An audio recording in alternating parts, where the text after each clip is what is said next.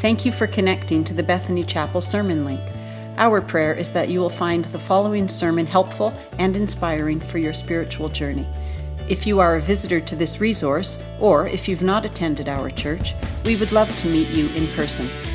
Our vision at Bethany Chapel is opening doors to God's truth and love. God bless you as you listen. Well, it's great to be back with you and to have each of you here with us in person or joining us online. Well, we're continuing our series called AD 30, which is basically another way of saying the life of Jesus Christ. And I've entitled our message today, Forgiven. It was 1937 in a little town called London or New London, Texas.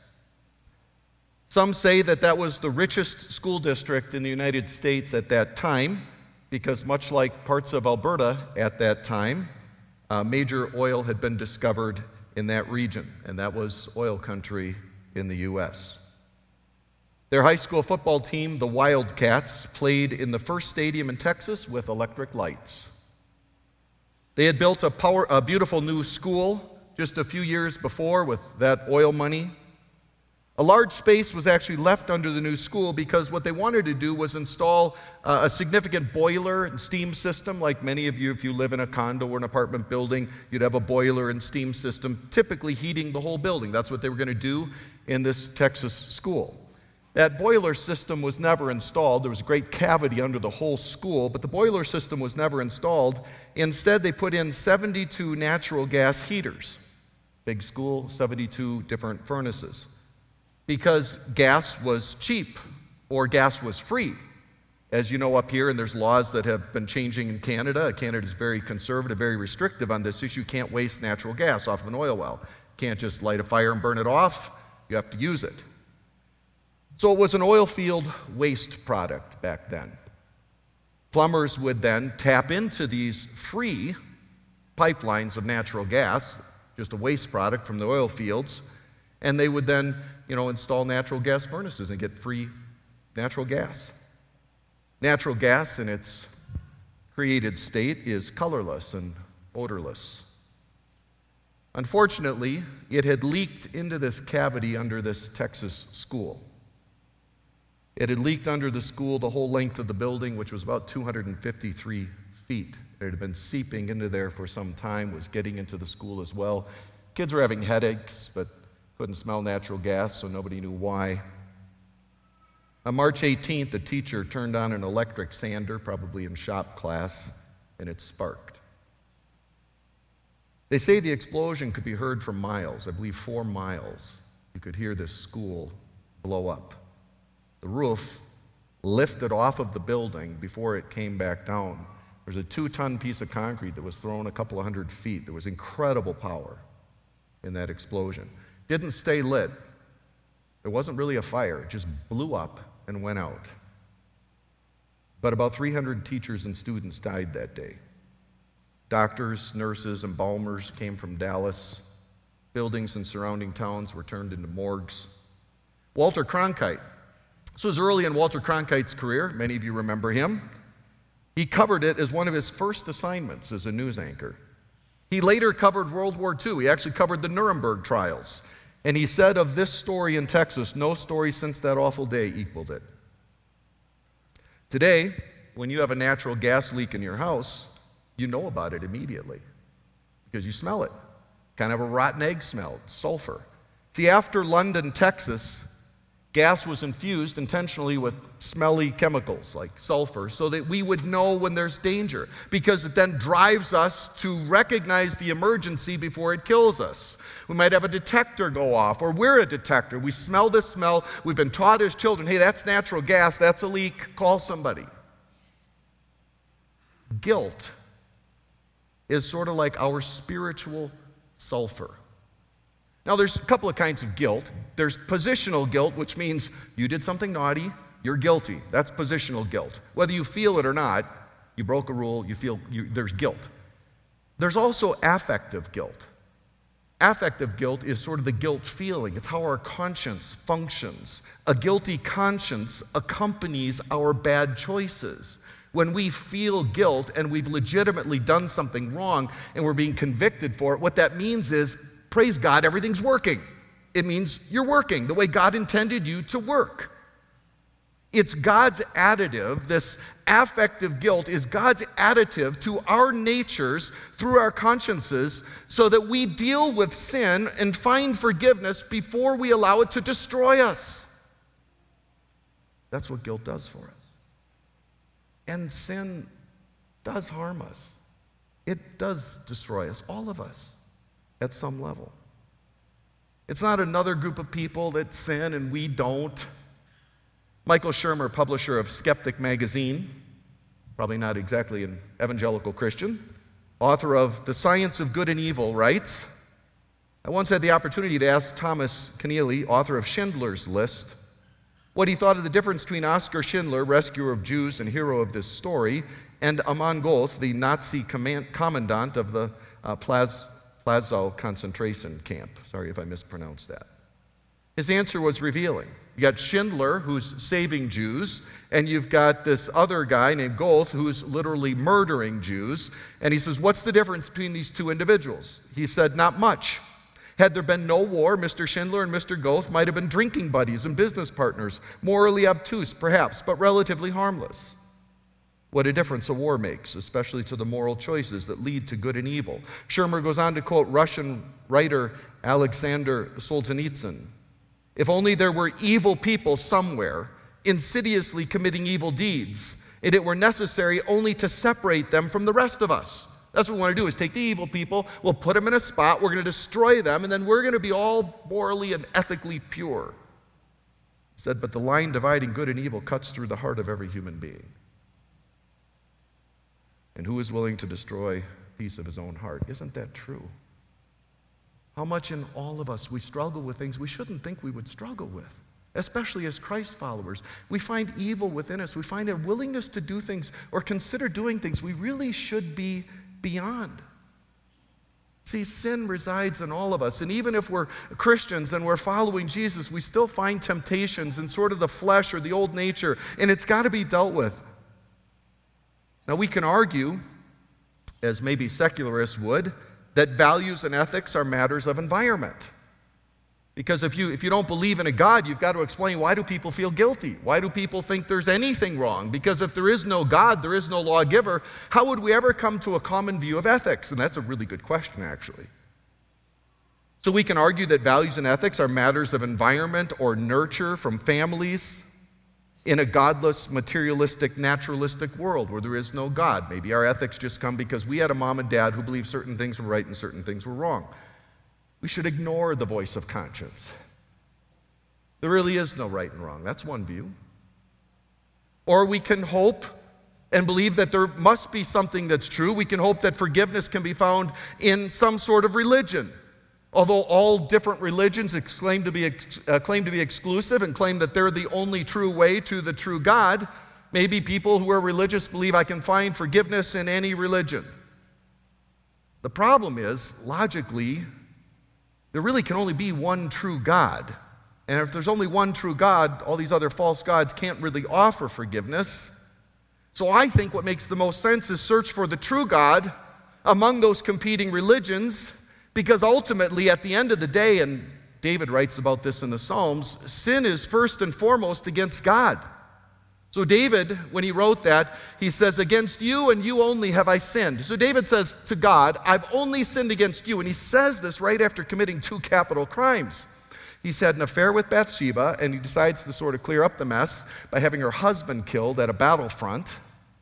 And then he marries her. And by the time that's over, in a theocracy in the Old Testament, he should have been stoned for two different things.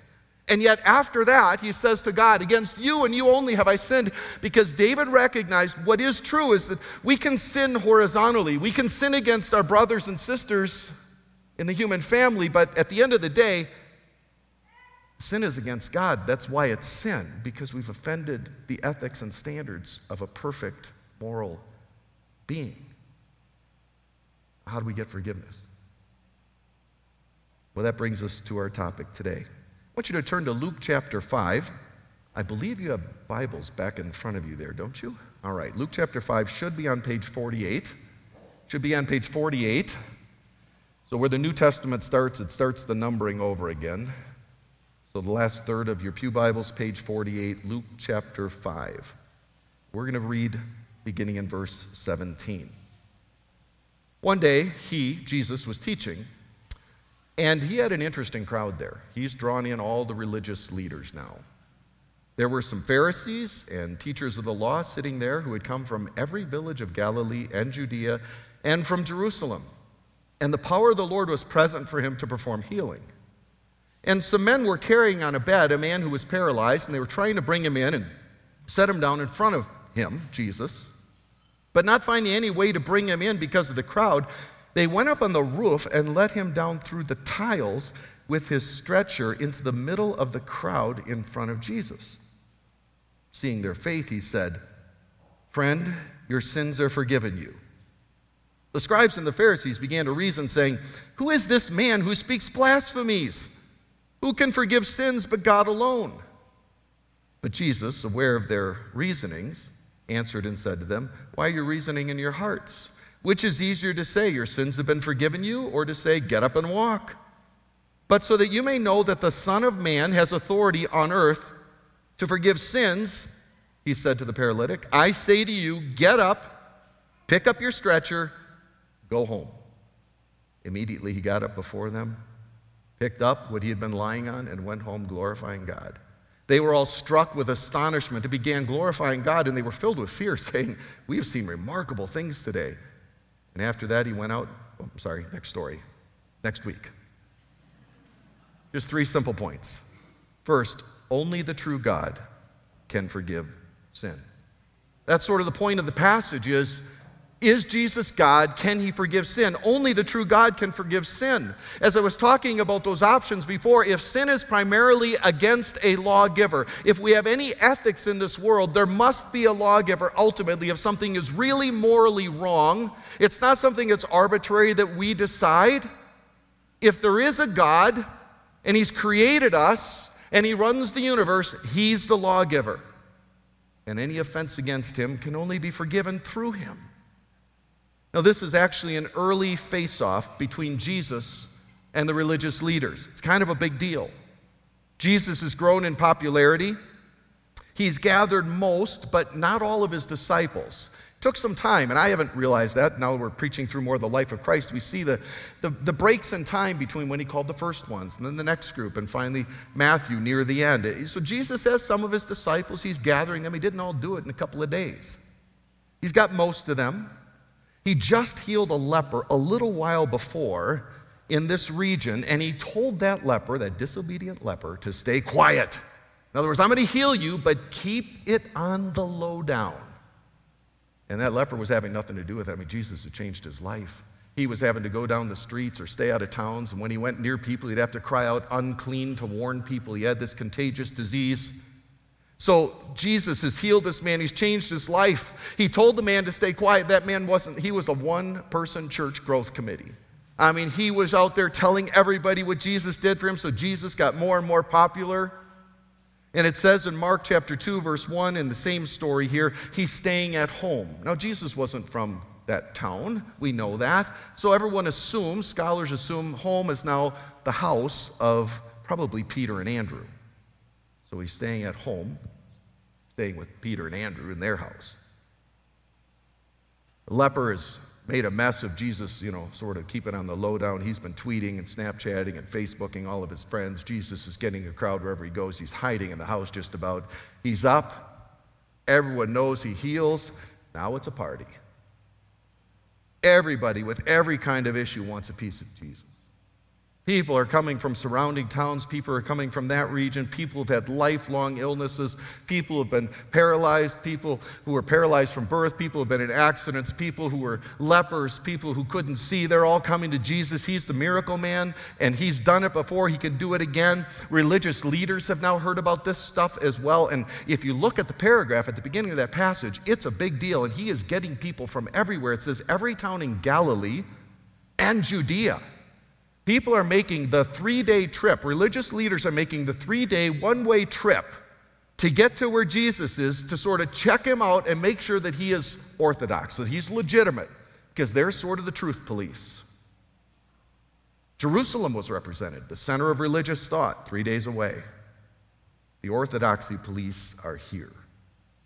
So Jesus is now teaching with what I would say is the most important audience to date.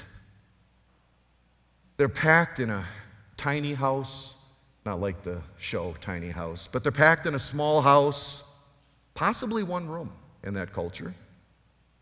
And on the top of the house, you'd have a very slight slope, you know, maybe a 212, 312 pitch. And it's got beams all going one direction, and then in between the beams, you would pack maybe sticks the other direction, maybe some thatch. If you had a little more money, you put tiles over that, like clay tiles, and that keeps the rain out. There's a short stairwell to the roof. You might go up on the roof to repair it. Maybe since you only live in a one room house with no electricity, you went up on the roof to sit in the evening. I don't know. Four men from somewhere in that region had a paralyzed friend. We don't know exactly the backstory.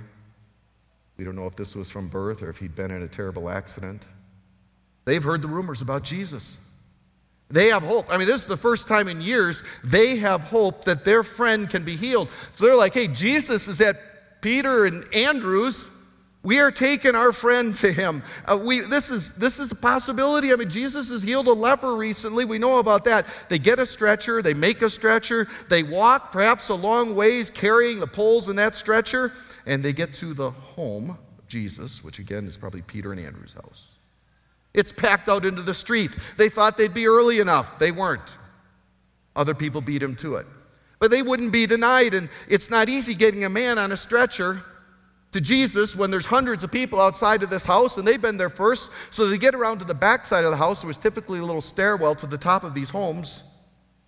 Not easy getting a man on a stretcher up a one story building with an old rickety staircase. They had ropes or they got ropes. They lifted him to the roof. They start digging through the roof of somebody else's house. I mean, imagine this. I mean, Jesus is there teaching with the most important religious people in that country at the time, checking on him, and all of a sudden there's, there's dust coming down, there's straw coming down, they're hearing noise up there. One of the Pharisees says to Jesus, I think there's a raccoon in the attic. It, it's, it's in there, it's, it's in the Greek. And this continues, and all of a sudden they see it breaking open. I, am sure there are people who are mad. I'm wondering if Jesus is sort of snickering eventually. I don't know. I mean, what do you say? You've got to admire the effort. They're taking the roof apart. And here comes this man, desperate for help.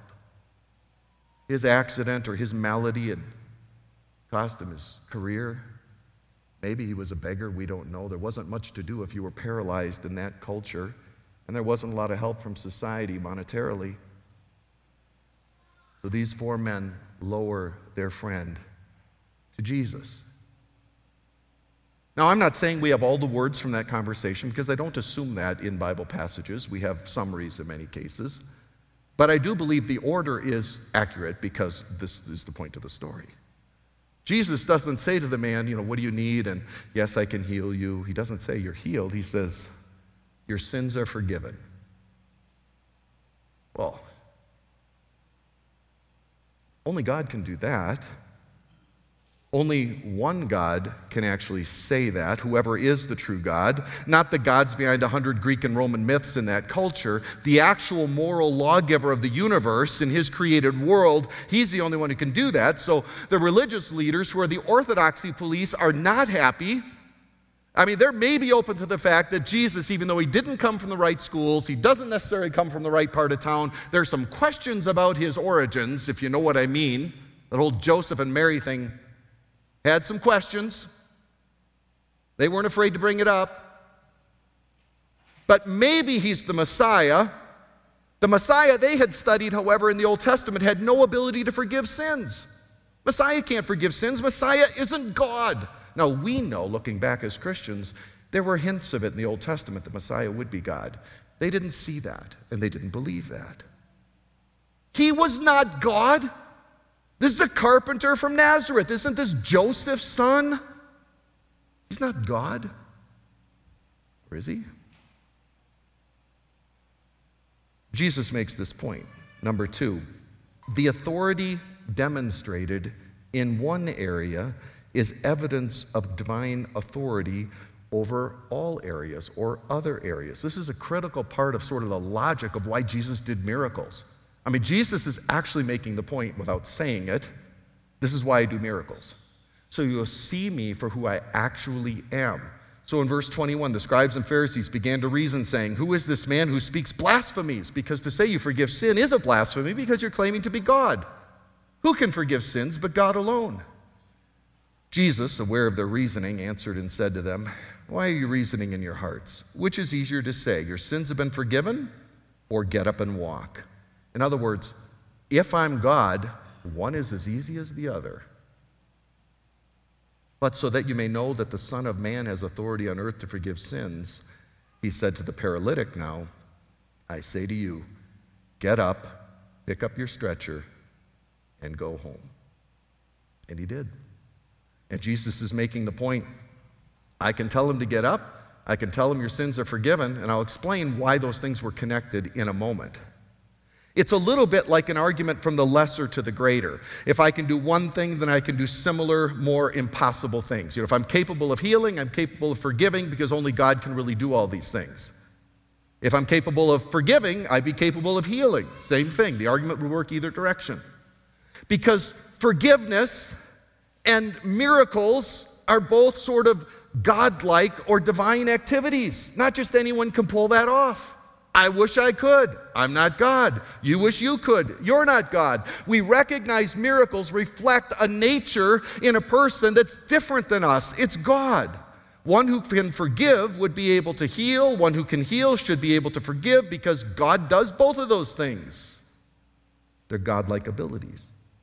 As are, if you want to bring in the broader context of Jesus' life, authority over the forces of nature authority over the forces of evil, demon possession, authority over death, where he raises people from the dead multiple times in his ministry, even before his own resurrection. Similar types of miracles, I would say. The virgin birth, countless fulfillments of Old Testament prophecies, some made thousands of years before, most of them 400 to 2,000 years before Jesus is born. Some say over 400 prophecies about what he would be like and who he would be from the Old Testament. All of those things show his divine origin. And Jesus, in this story, is having a deity coming out event without saying the words, I am God. He is saying, I am God. He didn't have to say it, though. He didn't need to say it.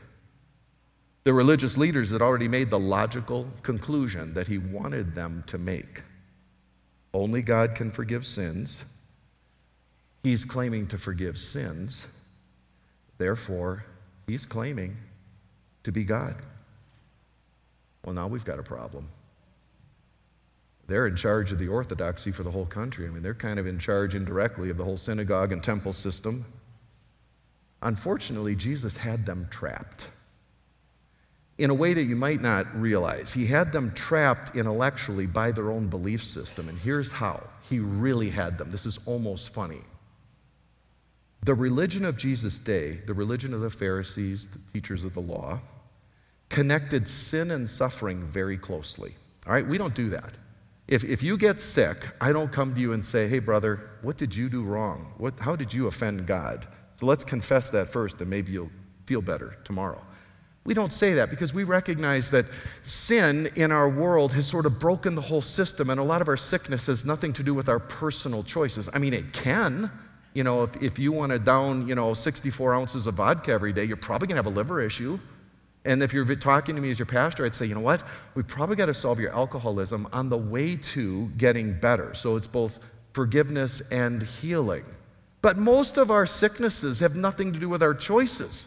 Most of our sickness is because we just live in a broken world. And the world is broken. Every part of it's broken. It's why we have sickness and death. But not back then. Back then, they connected the two very closely. So here's the deal it was assumed that the paralyzed man deserved it. Okay? That was their thinking. It was assumed by every religious person in that room that this paralyzed man or his parents did something wrong, and this was God's justice at work. So it kind of limited their empathy, by the way.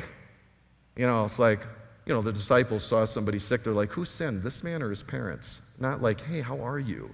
Like, no, who, who, who sinned? Because God's clearly, you know, striking them. It wasn't a very empathic environment. So it's assumed he deserved it. It would also be assumed then that he can't be healed since he deserved it. He can't be healed without the sin issue also being dealt with. If he's sick because he's sinned, if he's paralyzed because he's sinned, he's not going to become unparalyzed unless he gets forgiven. Doesn't that make logical sense? That's what they're thinking. He can't be healed without forgiveness. Now, Jesus didn't believe that, but they believed it, and so he has got them stuck in a way that they are just going to hate, but there's no way out. So, Jesus takes advantage of this little theological problem, and he addresses both. So, which is easier? To say to this dude, rise up and walk, or your sins are forgiven? Because all of you Pharisees, I'm, not you guys, all you Pharisees, believe that they're totally connected. So, which one should I do? Rise up and walk, or your sins are forgiven? According to you, we need both. Either way, he did what only God can do once he mentions forgiveness, because only God can forgive. And so he said to the man, Okay, have it your way. Rise up and walk. Assuming forgiveness must take place as well. And he had said earlier, Your sins are forgiven. The man got up, hadn't walked in who knows how many years. And he was having a good day. The authority demonstrated in one area is evidence of divine authority over all areas. The reason, this is the sad part about the scriptures today, it really is, because we live in a materialistic world, and I don't mean materialism like you buy too much at Christmas. I mean, we live in a world where material and natural, materialism and naturalism explain everything. In other words, there is no God. Everything is, has a material or natural cause. Therefore, when people look at the scriptures, the very thing that is meant for them to give proof for God, miracles, is explained away. No, miracles can't happen. They don't happen in a materialistic, naturalistic world. Wait a minute. That's, those are God's fingerprints into history so that we know He is God. We can't explain it away and say it can't happen. That's how we know it was Him. That's how we know. You get somebody performing miracles right and left. I mean, I'm in the crowd. I want to know. That was the whole point of what Jesus did. It's the whole point of the virgin birth. Well, not the whole point of the virgin birth. To avoid sin is the issue there at some level. But, but the whole point of, of Jesus' miracles is, is so that we would see there's a difference between him and us. And yet, in our rationalistic 21st century minds, we can't accept miracles. So we just take this book and say it can't be true. Well, how was God supposed to come into history and prove himself to you then? You want just a regular dude who's smart? I'll take a miracle worker. Third, an extreme claim gets an extreme response, as it should. So I know the Pharisees are the bad guys. The Pharisees are always the bad guys. But I got to tell you, I've studied the Pharisees. They started out as some pretty good dudes. They were really trying to do the right thing. They just wanted everyone to obey the law so God would bless their country. Now they got a little carried away with it and created about, you know, you know, 20 or 30 or 40,000 extra rules, but hey, nonetheless, they had a good heart at first. But I want to look at the three reactions to Jesus in this text. And, and I respect where the Pharisees are coming from. We don't want God imposters out there, do we? So you get three reactions. The paralyzed man was healed and he went home glorifying God. Well, that one's kind of expected. Dude can walk, pretty happy. The broader crowd had a similar response. They're glorifying God, they're filled with fear, kind of in a good way, sort of awe, like, wow, we have seen some incredible things today. And what's interesting is that's what they said. We've seen some incredible things. We've seen remarkable things today. Verse 26. Now, what's interesting for scholars who are smarter than me, but I read about them a little bit. The word today is what's used actually in chapter 4, verse 21, when Jesus is announcing that he is bringing the kingdom of God to earth. He reads an Old Testament passage about Messiah and then says, Today, chapter 4, verse 21, this scripture has been fulfilled in your hearing. And some people are saying Luke is referencing that when he says a chapter later, we've seen remarkable things today, like the kingdom of God is here, the king is here. But note the reaction of the religious leaders. Who is this man who speaks blasphemies? Who is this man who speaks blasphemies? Now, you need to understand where they're coming from and what they're prepared to do. Do you know what the next step is? If they're really being good orthodoxy police, arrest him, take him out where there's a lot of loose limestone, and kill him. That would have been the law. Now, probably they should go through a formal trial, but this group wasn't real great at that, as we learned a couple years later. Anyway, they're supposed to arrest him. He's committing a capital crime, and the death penalty is meant to be its natural outcome. But let's just park where they're at for a second. Who is this man who speaks blasphemies? This is perfectly rational. Let's not be too hard on them. If you find somebody running around Calgary today saying, Son, I forgive all your sins. Daughter, bless you, I forgive your sins. What's your natural thought? Institutionalize that dude. He's got a problem. He's got a God complex. Send them to Aaron. That's his area. Make Aaron come in on a weekend. If you, you got God down at the hospital on the south side of town, you're on call. Go, go give him something. That's how we would react. Let's not be too hard on the Pharisees. Who is he who blasphemes? Jesus shouldn't be getting any breaks here. And the reason I'm saying this is because much of Christianity gives Jesus a break here because they don't believe he's God. They believe he's just a good dude who was a good teacher who's worth following. And here's what I would say to that if Jesus is not God, shame on him for lying to his followers, for deceiving millions and billions of people, for being so self deluded, for creating false hope for substituting himself for whoever we should be following. Shame on Jesus of Nazareth. If he is not God, he is not worth Sunday morning. I have no interest in liberal Christianity that believes Jesus isn't divine, and yet it's worth it coming to church and listening to everything the lunatic said who thought he was God. But if he is God,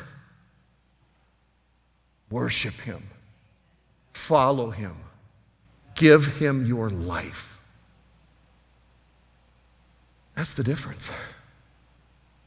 We've got an absolute nut job, or we have got God in the flesh who came to rescue us and tell us how to be rescued and can forgive our sins and give us the reason we were put here in the first place. And I hate to tell you this, but there's no in between. So pick a side. There's no in between. Now, you might say, well, I, I, I kind of like Jesus either way, even if he's not God. He kind of gives me some warm fuzzies and I would follow him. Well, that's fine for you, but I like the NFL more on Sundays. I don't want to follow a guy who doesn't know who he is. Do you, do you really want to follow a guy who doesn't know who he is and thinks he's God? I want to send him to Aaron.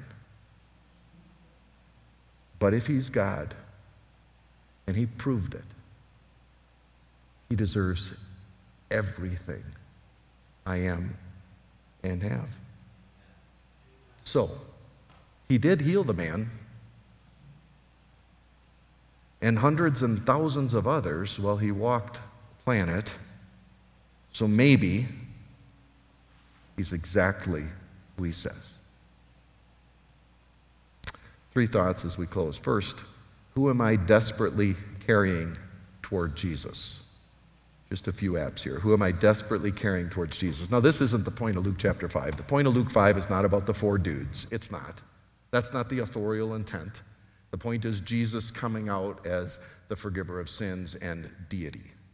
But you got to admire these four dudes. I love them. I love them. I mean, just imagine what's going on in the days surrounding this. All right, guys, our friend needs help. Guys, turn off the TV. Turn off, turn it off. Turn off your computer, put your cell phone away. Our friend needs help. Jesus is healing people. We've got him in our town. We don't know how long he's going to be here. We know where he's staying. Joe was just down there. He's peeking through the window. He's at Peter and Andrew's house. We know there's going to be competition, there's going to be a crowd. So let's get up early, let's get our friend there. All right? Everyone, everyone in on three. One, two, three, miracle. All right? I mean, that's what these guys are doing. Something like that. Sorry, I lost some of you. So the next day they get up. They're there early. They're carrying him. They're lifting him up to a roof. They're digging a hole through somebody else's house. They don't care what happens to them. I kind of love, I, I want to be a part of that group that's kind of breaking some laws, but for the good reason, you know. I mean, kind of, you know, God will forgive it. It wasn't a big deal, you know, tear through somebody's house. They were on the edge of the wrong, you know. They're breaking into somebody's house, they're tearing through their roof, there's no insurance. They're dropping Jesus in front of a whole religious crowd because they desperately care about their friend and they will not be stopped.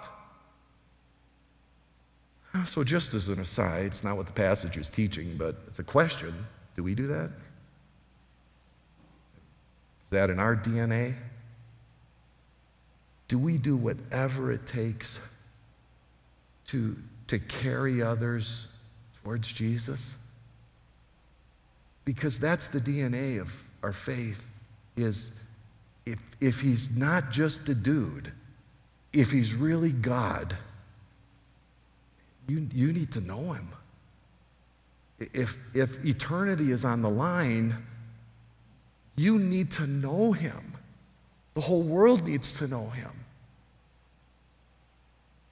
It's what we are. Who am I desperately carrying towards Jesus?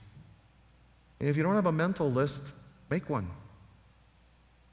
Get in people's lives, develop relationships. You don't have to be obnoxious and you don't have to be weird. Jesus is a part of your life. Second, what have I done with Jesus' ultimate claim? And somebody else wrote about this, so I'm not trying to plagiarize here. I'm quoting somebody else, but there was this work done by some, you know, evangelical scholar, liar, lunatic, or Lord. And those really are the options. Okay?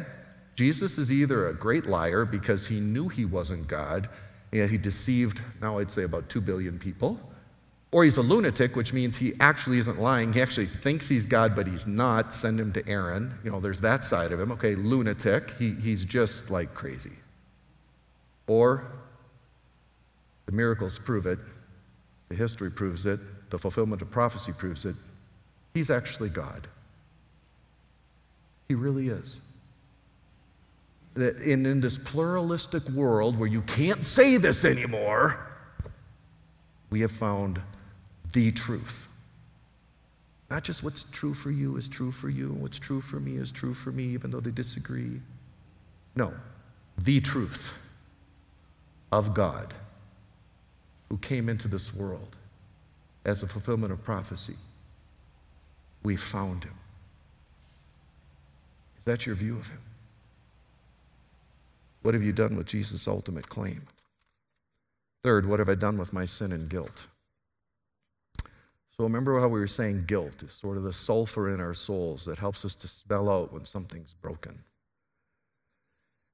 Flatliners, great movie, the original one. There's been another one since then. Kiefer Sutherland was, you know, the guy in 24. You know what? I'm going to stop it because you guys don't watch enough movies, so I know you don't know what I'm talking about. Flatliners was a movie about five medical students in Chicago who are curious about what occurs to people who flatline, so their heart and brain activity cease. And then they're resuscitated. So these would be doctors, these are five people in medical school, they decide to induce near death experiences by ingesting an anesthetic and stopping their hearts with electric paddles. So this is the movie. Five medical students saying, What really happens after we die? Hey, let's do an experiment. So they get some medical equipment, you know, they get in some old room on campus, and they put each other into an induced death, sneaking into a vacant building to keep this illegal activity from being discovered, they take turns flatlining. And after being technically dead for three or four minutes, they attempt to bring each other back. In the process of dying and returning, each of the students is sensitized to the unconfessed sins of their past. And in each case, they describe nightmarish visions while they're unconscious. that convince them the afterlife is not a figment of their imaginations. So each one of them, as they go under and they're trying to stay under longer and longer to experience more of this, and then they start having sort of like nightmares of things they've done that remain undealt with.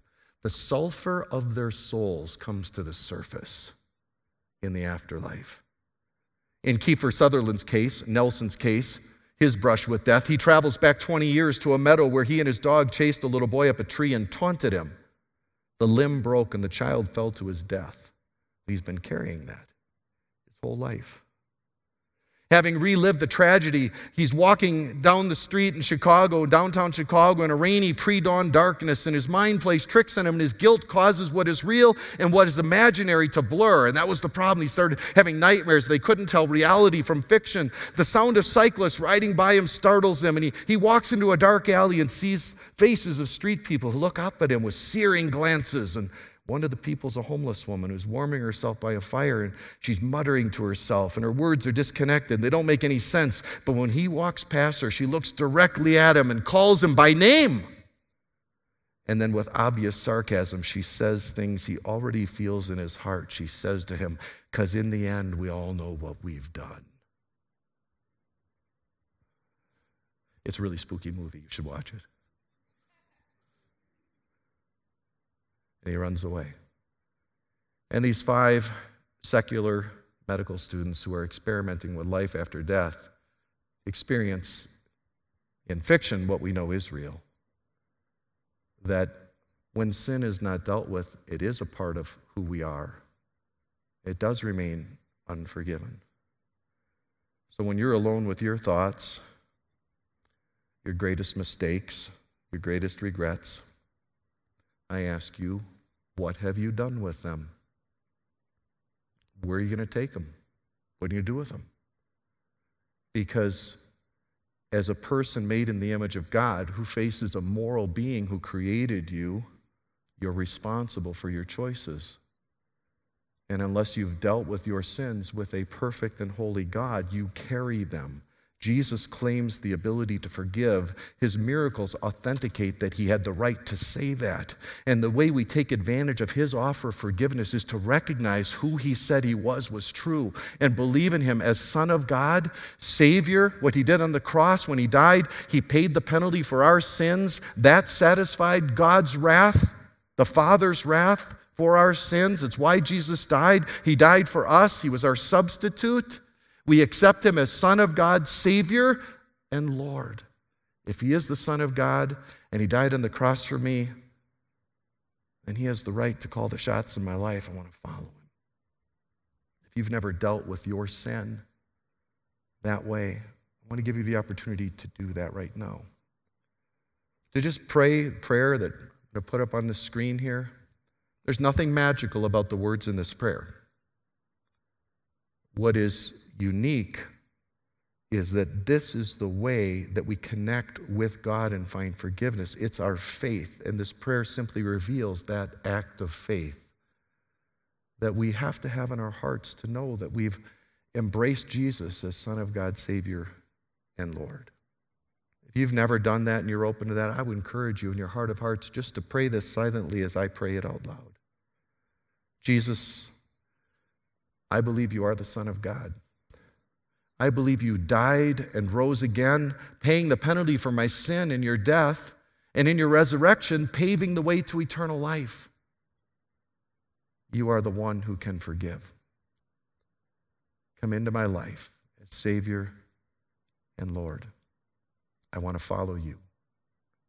In Jesus' name, amen. Now, the Bible teaches that as simple as it sounds, when we have a point of faith in our lives and we really believe that Jesus is Son of God, Savior, and Lord, and we commit to following Him, that is the point at which we have a spiritual transformation that begins. Where God comes into our life. Before that, we were pre Christian. After that, we are Christ followers. And the sin issue has been dealt with. We'll still fail, we're still going to sin.